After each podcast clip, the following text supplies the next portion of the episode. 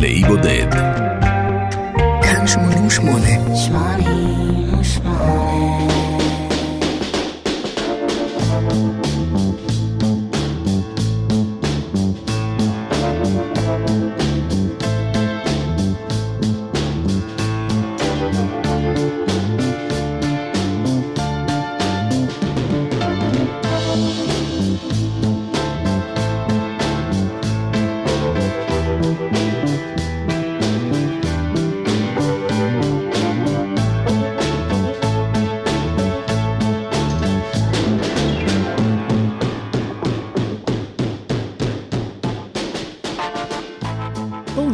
מהקנקן, אחר כך נבדוק מה שיש בו.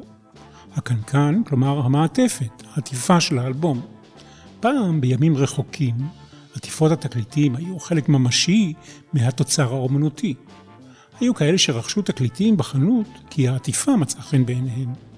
על העטיפה, בין השאר, נהוג היה לכתוב את שם האומן או הלהקה ואת שם האלבום.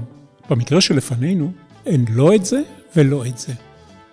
במקום כותרת, ג'ימי פייג' החליט שכל חבר בלהקה יבחר סמל אישי משלו, והסמל הזה הוא הרמז היחיד שיופיע על גבי העטיפה. ג'ימי פייג' עיצב את הסמל שלו בעצמו, הוא מעולם לא סיפר מה הסמל הזה מייצג. היו שטענו שהסמל הזה מופיע כבר בשנת 1557, והוא מייצג את כוכב הלכת שבתאי.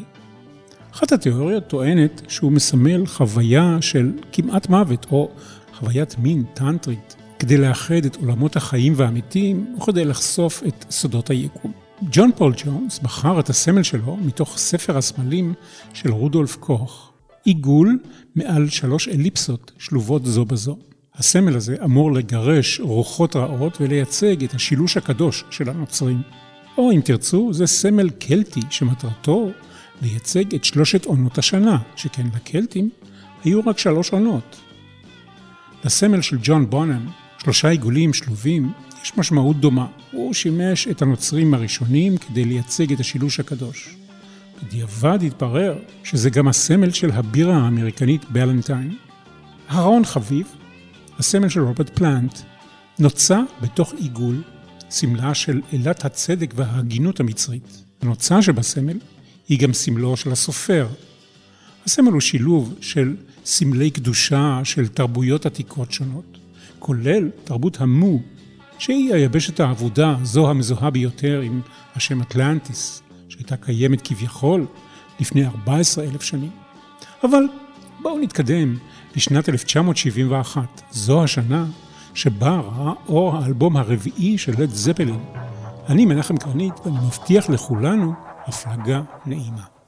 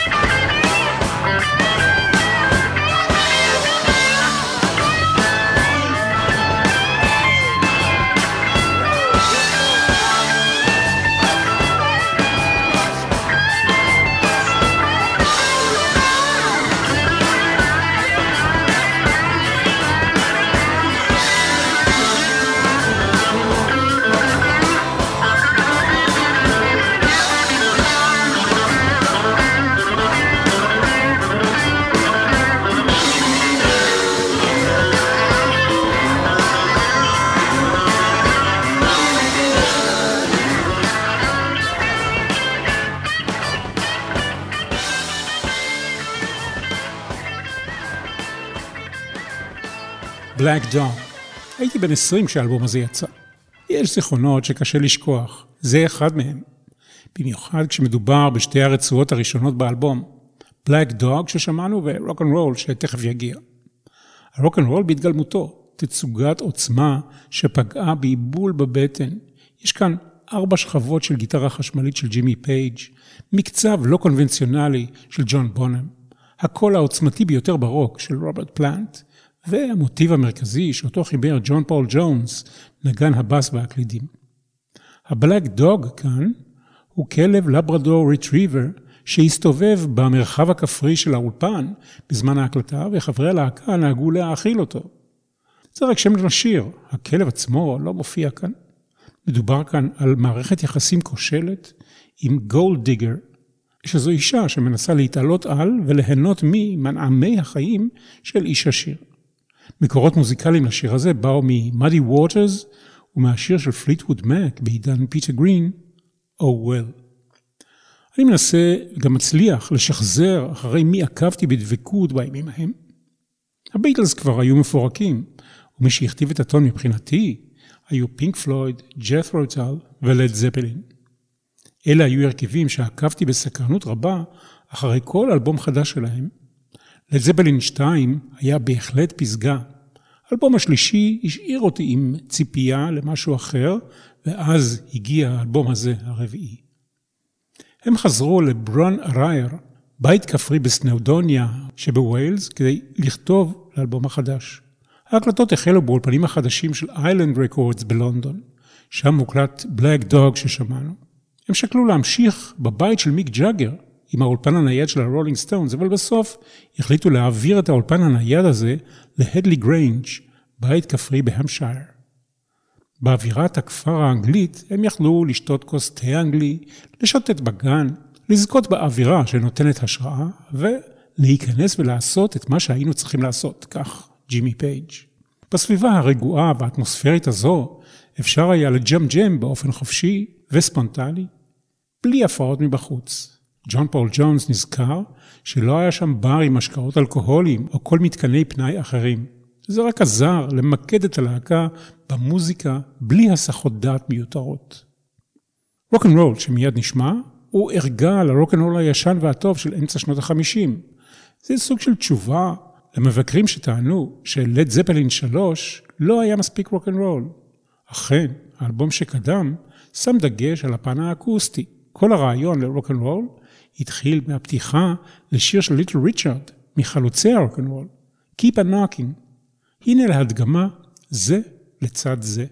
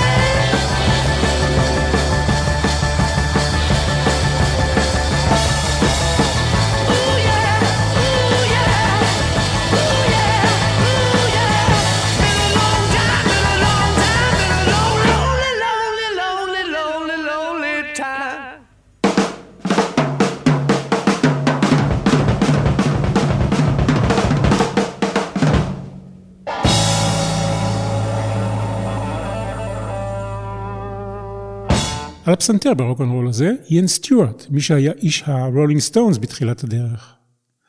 ברשותכם, שיעור קצר בהיסטוריה.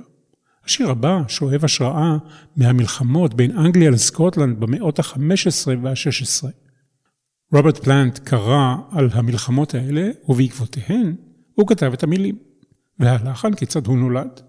ג'ימי פייג' לקח את המנדולינה של שותפו ללהקה ג'ון פול ג'ונס, ומתוך התעסקות עם כלי הנגינה הזה, נולדה המנגינה. יש כאן מלכה ונסיך. המלכה, Queen of Light, היא הזמרת הבריטית החד פעמית סנדי דני, שהייתה דאז הסולנית של להקת פיירפורט קונבנשן, מאושיות המוזיקה האנגלית העממית. הנסיך, Prince of Peace. על פי ספר של אריק דייוויס שנכתב על האלבום הזה, אנחנו למדים שגם מגדר משחק פה תפקיד. בין נסיך השלום של רוברט פלנט ומלכת האור של סנדי דני, יש דינמיקה גברית נשית אמיתית. צמדי הגברים ברוקנרול, דוגמת רוברט פלנט וג'ימי פייג', ייצגו אנדרוגיניות וטשטוש מגדרי. סנדי דני, שמופיעה כאן כמלכה, כסמל נשי מובהק, משמשת ניגוד ללוחם הגברי רוברט פלנט. הרביעייה הגברית של לד זפלין זכתה כאן לסמל נשי מאזן.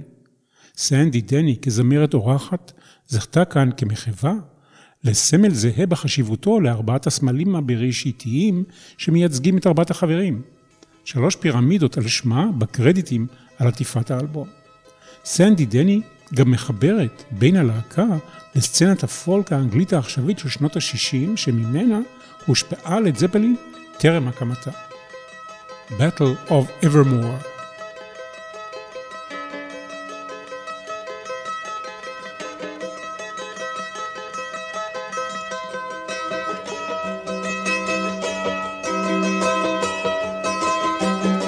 Queen of Light took her bow and then she turned to go.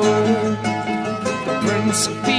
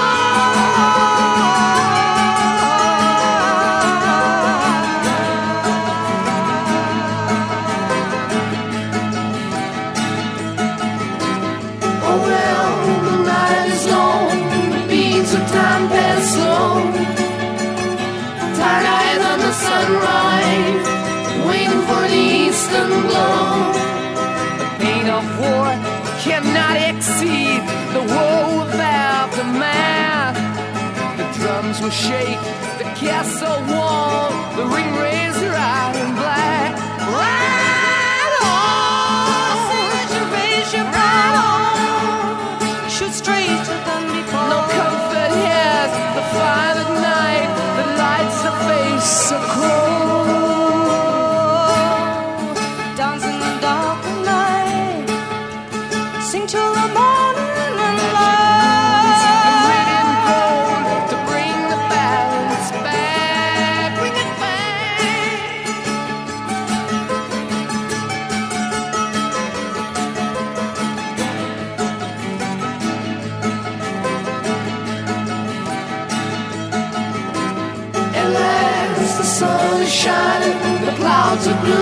goodbye.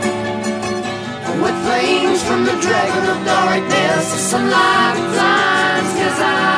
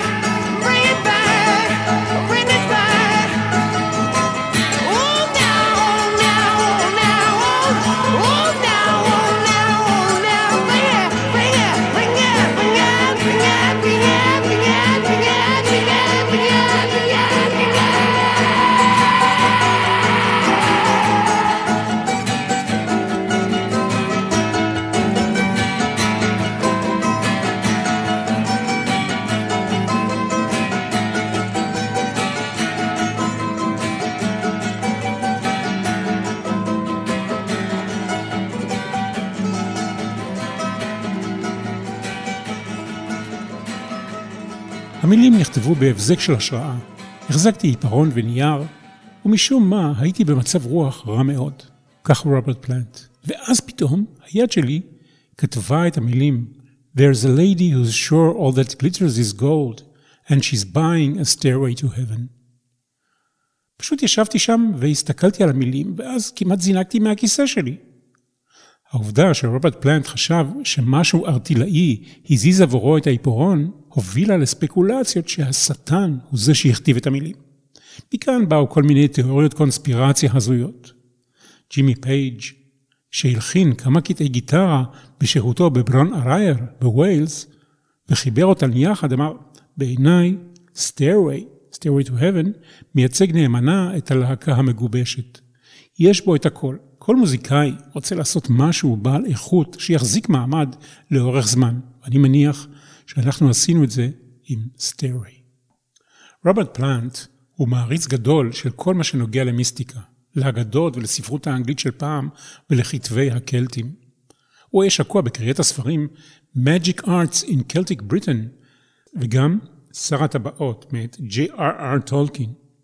אפשר להבחין בהשראה של טולקין במשפט In my thoughts I have seen rings of smoke through the trees, שיכול להיות התייחסות לטבעות העשן שנושף הקוסם ב-Lord of the Rings. שלושה חלקים ליצירה, כל אחד מהם מתפתח בהדרגה, בקצב ובנפח. ההתחלה איטית, אקוסטית, עם גיטרות של פייג' וחלילים של ג'ון פול ג'ונס. הפרק האחרון הוא רוק כבד קצבי עם סולו הגיטרה של ג'ימי פייג', סולו שהוא בחר מבין שלושה שהוא הקליט לטובת השיר הזה. והסיום בשורת האקפלה המיתולוגית and she's buying a stairway to heaven.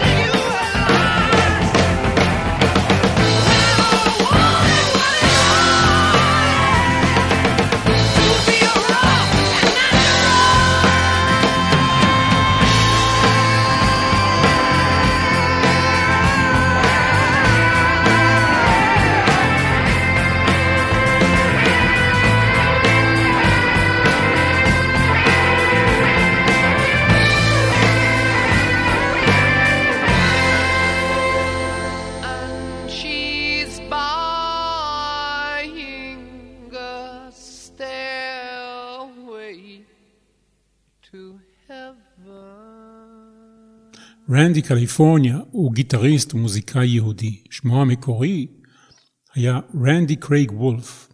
את הכינוי קליפורניה נתן לו ג'ימי הנדריקס, שאיתו הוא ניגן כשהוא היה רק בן 15.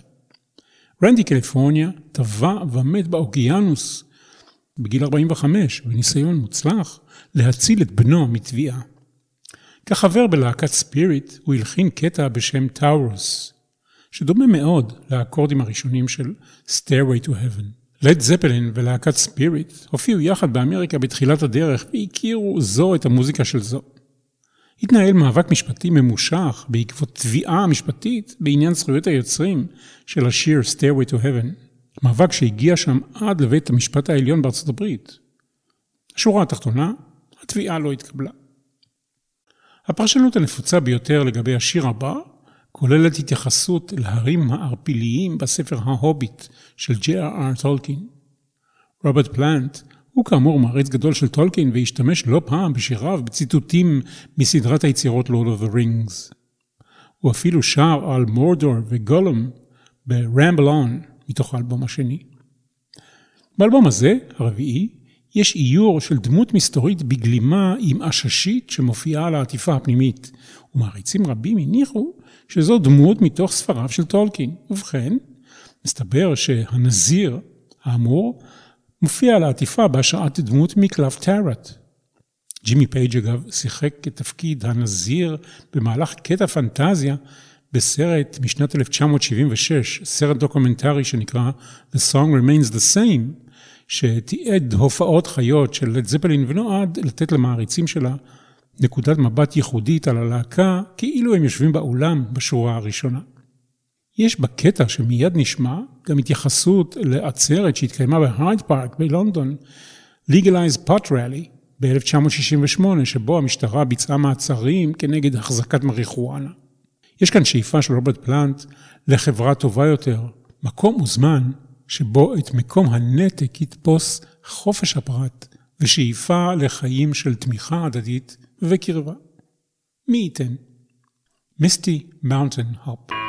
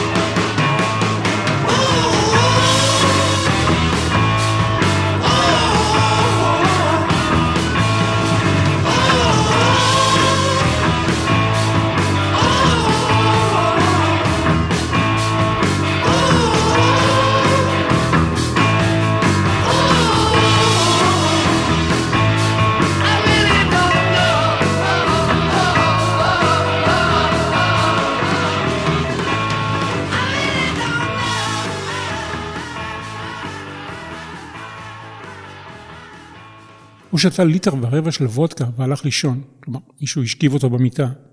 הוא הקיא ונחנק. היה בן 32 במותו. אחד המתופפים הגדולים בהיסטוריה של הרוק, אם לא הגדול שבהם, ג'ון בונם, המכונה בונזו. ב-31 במאי 2018, היום שבו הוא אמור היה לחגוג את יום הולדתו ה-70, נחשף פסל להנצחתו בעיר הולדתו רדיץ' שבאנגליה. פסל ברונזה, שניים וחצי טון משקלו, הותקן בכיכר מרסיאן. הוא מכוסה בצבע אנטי גרפיטי ומעוטר במילים המתופף, המצטיין והמקורי ביותר בתקופתו. הפופולריות שלו והשפעתו של ג'ון בונם ממשיכות להדהד עם עולם המוזיקה ומעבר לו. זמן קצר לפני מותו הוא היה בשלבי התגברות על התמכרות להרואין. הוא נטל תרופה לא מוגדרת כנגד חרדה ודיכאון בזמן מותו. שרידיו נשרפו והעפרון נקבר ב-12 באוקטובר 1980 בכנסיית הקהילה. במקום להחליף את בונם, לד זפלין בחרו להתפרק, מתוך כבוד לחברם ללהקה. בהודעה לעיתונות נאמר, בעקבות האובדן של חברנו היקר והכבוד העמוק שאנו רוחשים למשפחתו, יחד עם תחושת ההרמוניה הבלתי ניתנת לערעור שאנחנו חשים, החלטנו שלא נוכל להמשיך בלעדיו כהרכב. על החתום, לד זפלין. Four Sticks, כך נקרא הקטע הבא, על שום שבמהלך ההקלטה המתופף ג'ון בונם השתמש בשני סטים של מקלות תופים, אחד בכל יד, וזאת כדי לקבל את האפקט הרצוי. זה היה שיר שהיה מאוד קשה להקליט אותו. קשה עבור כולם, בגלל האבסטרקטיות שלו. הקצב בשיר משתנה ועובר מחמש מיניות לשש מיניות. נסו לעקוב. Four sticks.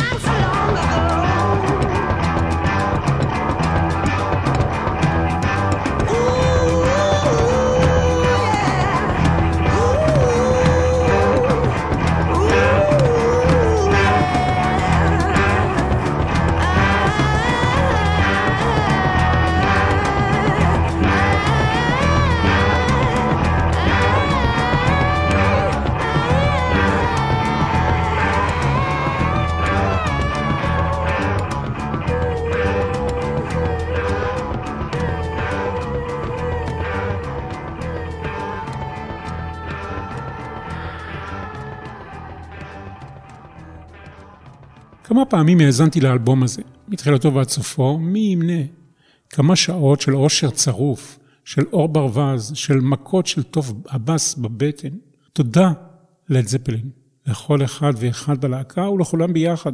תודה על הרוק הכבד הבראשיתי ועל הבלדות עם השירה העדינה והכובשת של רוברט פלנט, ועוד ועוד. ג'ימי פייג' ורוברט פלנט כתבו את השיר הבא תוך שהם שואבים השראה מג'וני מיטשל, במיוחד משיר שלה שנקרא קליפורניה. ג'וני מיטשל התגוררה באזור לורל קניון, שהיה פורה מוזיקלית אבל מועד לרעידות אדמה. בשיר שלה, קליפורניה, היא נזכרת בהרפתקאותיה בטיול באירופה ובגעגועים הביתה. גיבור השיר מחפש בחורה בדיוק כמוה, כזו עם אהבה בעיניים ופרחים בשיער, שמנגנת בגיטרה ובוכה ושרה.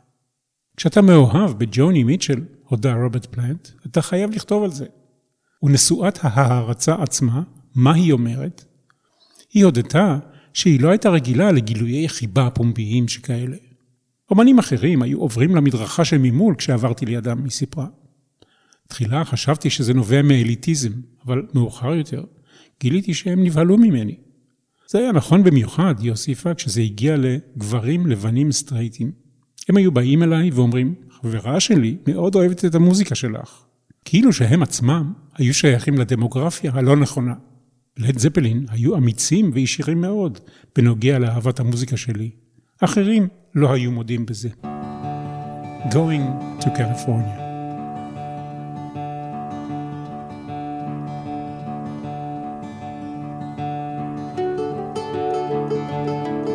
Spend my days with a woman unkind. Smoke my stuff and drink all my wine.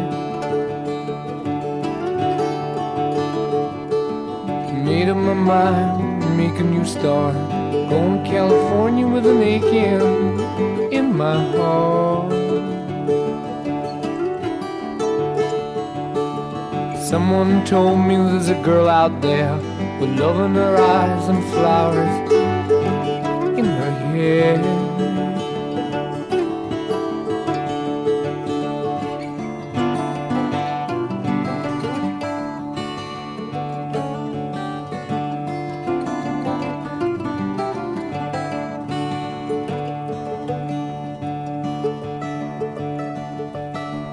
Took my chances on a big jet plane. Never let them tell you that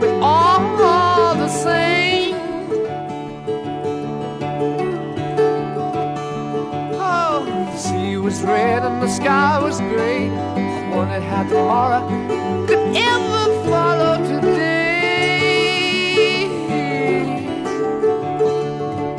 The mountains and the canyons start to tremble and shake. The children of the sun begin to wake. Watch out.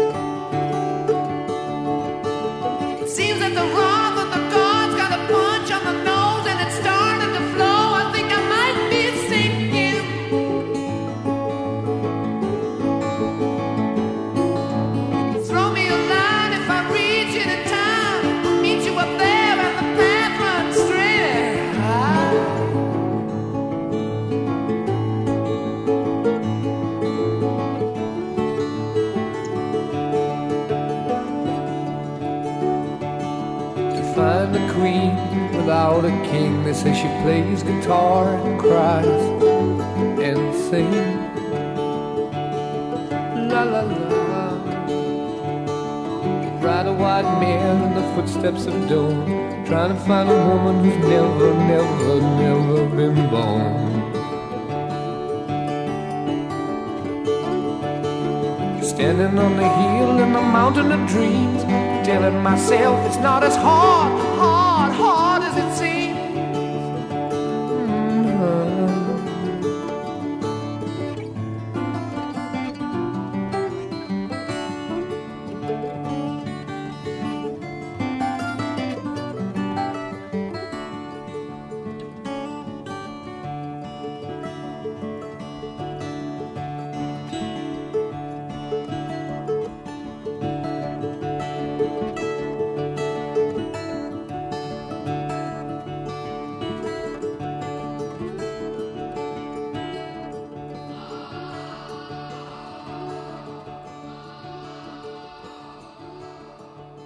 כשצמד הבלוזיסטים האמריקאי קנזס ג'ו מקוי וממפיס מיני כתבו את When the Levy Breaks, המבול הגדול במיסיסיפי של שנת 1927 היה עדיין טרי בזיכרונותיהם של האנשים.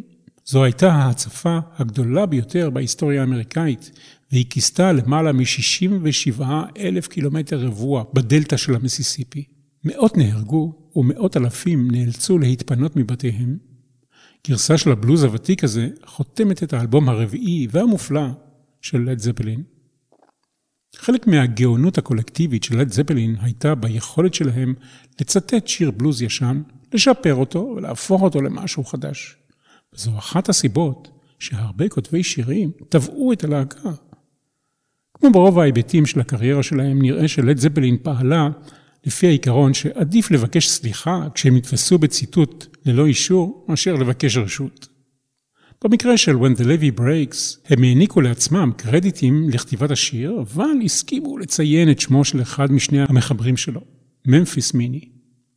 לד זפלין 4 זכה להצלחה מסחרית ולאהבת הביקורת כשהוא ראה אור ב-1971. הוא נמכר ביותר מ-37 מיליון עותקים ברחבי העולם, והפך לאחד האלבומים הנמכרים ביותר בתולדות המוזיקה. הצלחת האלבום הזה סייעה לבסס את מעמדה של לד זפלין כאחת מלהקות הרוק החשובות והמשפיעות בכל הזמנים. אני ממליץ בחום להטות אוזן לתוכניות האחרות על להיבודד עם לד זפלין. שם תוכלו למצוא סיפורים ושירים שיעירו ויעוררו את הסקרנות והתיאבון המוזיקלי. אני מנחם גרנית, כל טוב.